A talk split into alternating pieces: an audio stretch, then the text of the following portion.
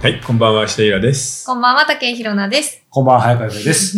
なんかもう久々だいえいえね。いえいええ。ー、皆さん気がついてると思うんですけど、ここ第1回を撮った記念すべきスタジオにまた戻ってきました。はい本当だあの、久々ので。すね、リアル収録です。はい。そして、えー今日はね、えーうん第100回ということで、そうおめでとうございます。いやー、よく頑張ったよね。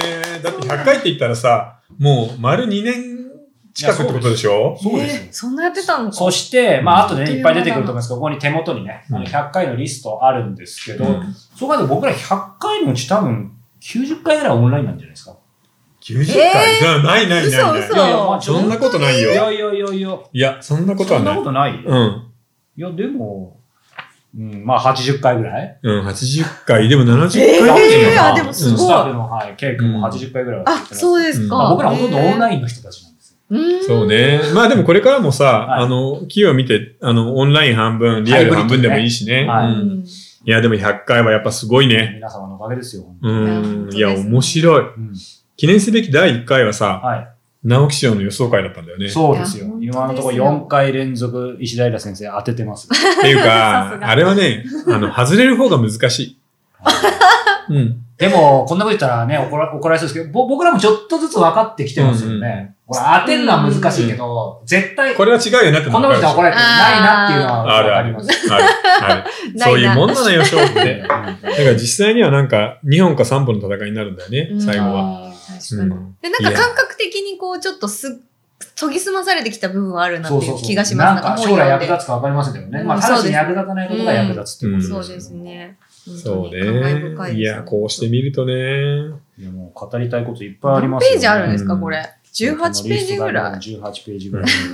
取り上げてきた人生相談だけでも、だって さ、単純に考そうえですよてね人生相談スペシャル関係なくても、うんだいたい1回あたり少なくとも2回はやってるから、それだけで200個の質問を取り上げてると。よくみんなさ、ね。そんなあるよね。ありますね。ねありがたいですね。んそれだけ質問送ってきてくださってるってことですもんね、うん皆さんそうそうそう。そういや、嬉しいな。ほんとね。覚えてました内容。どなんか見れば思い出す結構思い出してますでも、最初の頃にやったのが最近の気がしてそう、最近撮ったのがすごい昔な感じするのあるよね。あります。うあん、これこんな昔だったんだっていうのが結構意なん外か記と。憶が止まってんのかなそう、あったりとかしうんて。うんうんそう、結構面白いですよね。今日はなんか皆さんのなんか楽しかった思い出の話を聞けるってこと。 いや、感じでもすうかね、でもね、楽しくなかったよ、最初の頃。そうですね。この、この全100、あ、そうね。全100回振り返るというのは100回の内容もですけど、今、イライさんおっしゃったよううんに、僕らのこの始まりとか、あとこのコロナとちょうど同じ100回いやっていうか、ね。今さ、こうやってリラックスしてさ、フリートークできるけうど、ん最初の頃はさ、ものすごいプレッシャーだったんだよね。いや、もう本当に。これでも、あの、イラ先生、本当にプレッシャーあったんですかあのね、 僕らはほら、あるけど。僕、ほら、。あのさ、スタジオで撮った時あったじゃないはいはい、えっ、と、ドワンゴさん。ドワンゴさんが。はいはいはい。あの時僕さ、生まれて初めて膀胱炎になったの。前からなんか、その前の日ぐらいからちょっと熱っぽいな、体調良くないなと思って、はこの収録を撮って、はい家に帰ったら、血尿が出たんだよ。それは人生初めて。人生初めてで、うわ、なんだろう、ボクシングもやってないのになんでおしっこが赤いんだろうと思ってさ。そのくらいプレッシャー感じたの今てまでいう、か、すごい疲れてたんだ今までね。どんな締め切りも切り抜けてきたのうん、に。だか、確からにびっくりした。おとらしで血流。そう、だから、なん か、動画配信を撮るって、すごいハードワークなんだなと思ったのを覚えてる。あ、でもど、どうですそれこそ今の話に関連して。やっぱり最初ね、僕ら一昨年ぐらいの11月ぐらいにだ、ツタヤ大会山の上のカフェでやろうって始めた時に、うんまあ、イラさんがこう、いい、いい意味で軽い感じで、まあ、どんどんやってこうよ、みたいな感じだったんですけど、実際やってみて、その、最初はまあ、ちょっと思った以上に大変かなと思ったけど、こう、慣れてきたのかそうね。だからやっても、もう最初の3ヶ月半年ぐらいで慣れて、全然なんか苦痛には感じなくなったかな。うんそれとやっぱり、りなんか自分で考えた企画みたいなのをさ、はいはい。ポンポンできるじゃない。うん。テレビとかって関わってもほとんど向こうの人が考えたのをこちらは演者として喋ること決まってて喋るっていうパターンなんで、それに比べるとやっぱ全然楽しいよね。しかも時間の制限がないじゃない。うん。え、これ、ごめん、ヒロナさん、僕がお声かけしてここに加わってもらってながら忘れちゃったんだけどさ、はいこの僕らの前身のポッドキャスト、恋と仕事と社会の基本での時からちょっと最後の方から入ってもらってたんだっけ最後なんか1回か2回ぐらいなんか、 ちょっとね特別ゲストみたいな感じで見た気がすそるうみた来いなてもらっじゃあた。まあ実質この大人じからってことですけど、そうですねまあ今でこそね、もうイラさんに畳みかけるぐらいダメ出しするぐらいの、こう何いろんな口を発揮 そうね。やっぱ りそれとあの、なんか、ダメンズのところが随分喋ったよね。そうそう。ダメ男好きっていうか。ダメ、うんダメ男好きキャラになってます。うん、あのね、僕のイメージはもうダメ男と BL。まあね、BL え、はやださ。なんかもうちょっといいイメージ持ってよ。でも、どう、どうですか、ヒロナさんはこうね、最初、まあ結構ほら、謙虚だからここに入れていただいてみたいな感じだあ、ったんですけど。もう、いや、今でもそう思ってまこの感覚はもうなくなったでしょす。いやいや、今でもそう思ってますけど、なんで私がいるのかなっていうのは、つい最近までずっとやっぱ思っいてや、までもしたけど。さ、そうは言いつつさ、2年経ってみればもうね、押しも押されもせぬ女社長だから ね。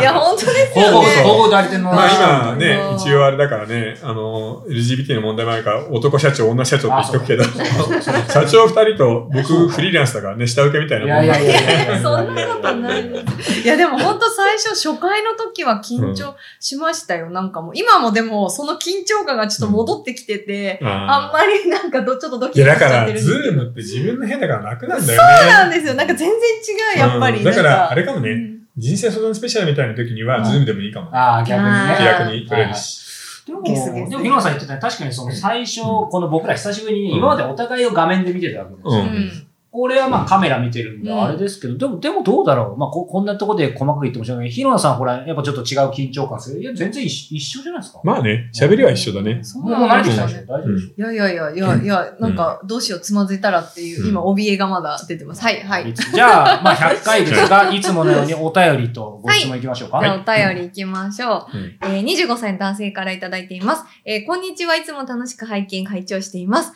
えー、おとらじも100回が近いということで、気が早いですが、お祝い申し上げます。おめでとうございます。おめでとうということでちょっと前に多分お便りくださったんですね。えっと、SF 会のあたりで有料会員に登録し、うん大学を留年して卒業後、しがないフリーターだった私にとって、おとらじは心の支えでした。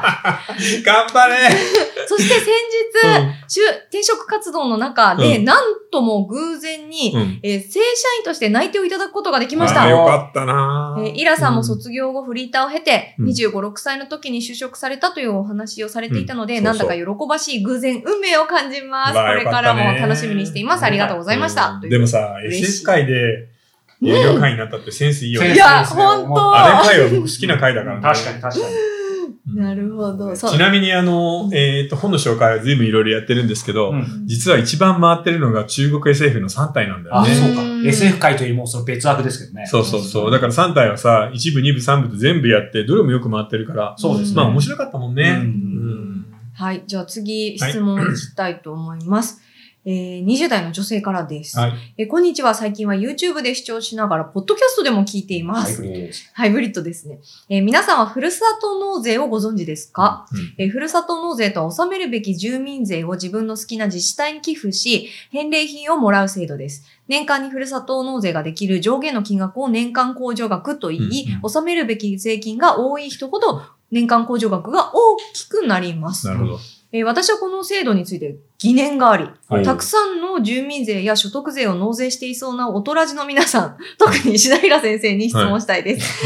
以下の3つの疑問について回答いただけますと幸いです。まず1つ目、はいえーふるさと納税をする人が増えると住民税が、えーじ居居住地に入らなくなるのであー、自治体によっては住民税の税収が減ってしまうのではないでしょうか。うんえーそして2つ目、うんえーふるさと納税は所得税でも可能です。ふるさと納税そうなんだうんらしいですね。うんふるさと納税者が増えることで悲しい国に納められる所得税も減ってしまうので、こん減ってしまうことはないのでしょうか、うん納められる税金が減るというのは個人にはとっても嬉しいことかもしれませんが、えー長期的に見て本当にいいことなのか疑問に思います。そして3つ目が、ふるさと納税の返礼品によって様々な物資が手に入ることで、物を購入しなくなり、か経済活動や消費の低迷につながるのではないかとえ、これ女性女性の、20代の女性。すごい真面目かだなりね。わかりやすいね。っていうかさ、面ふる白いさと納税やってる人。いやいやってないもうこれを見て逆に、あいたスタッフ K 君そのまま喋ったらどうですかでもめんどくさいよね。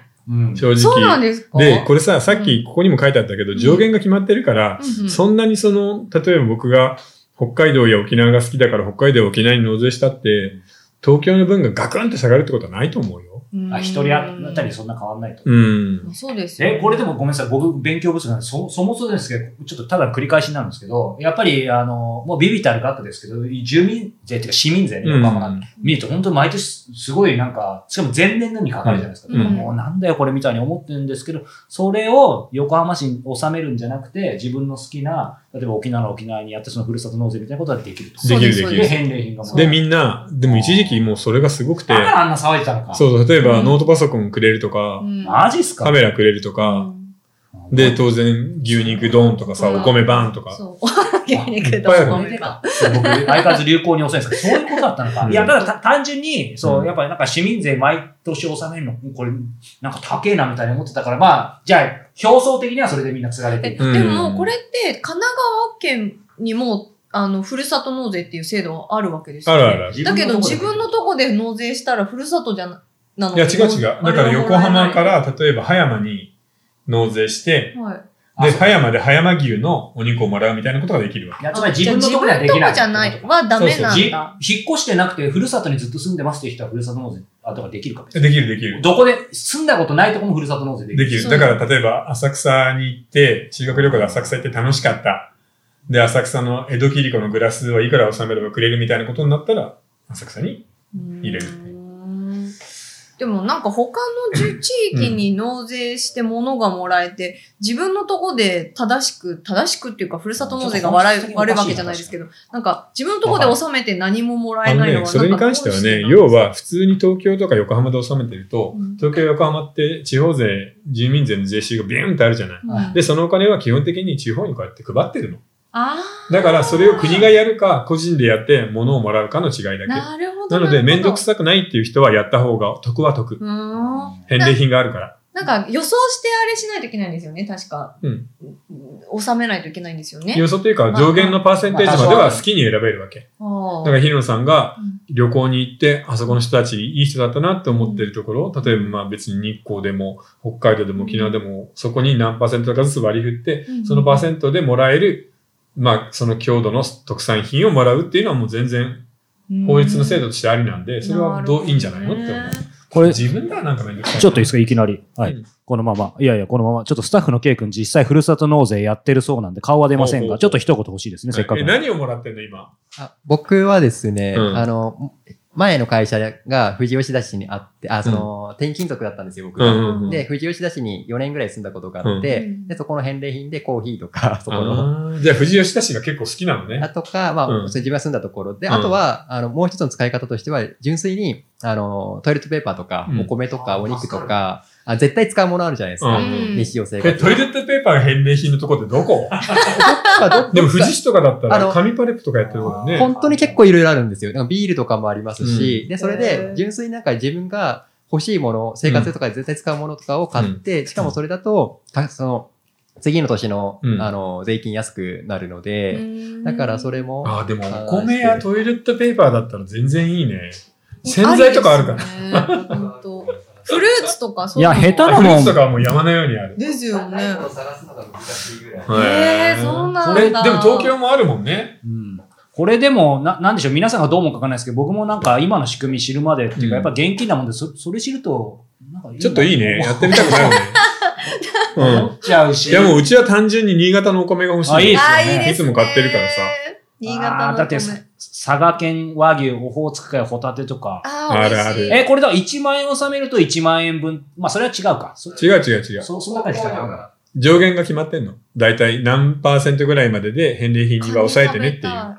え、でもその要はここを通してそうやって申し込んで、その税金をは納めて、なんかそれの対象になる何かが返ってくるってことですかそうそうそうそう。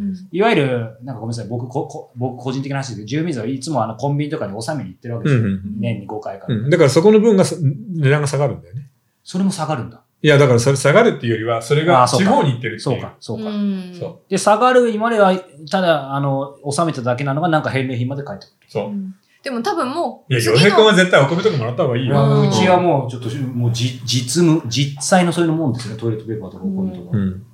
えー、無線米のコシヒカリあるかな新潟コシ県ヒカリと福島牛と魚か、な沼ん産か美味しそうですよ。うん、がいい小な。沼さんコシヒカリ最高美味しいです美よ。味しいよね。いや私最近、福島のお米にハマって、うんえあ福島じゃない、何ごめんなさい銘柄と。あれだ。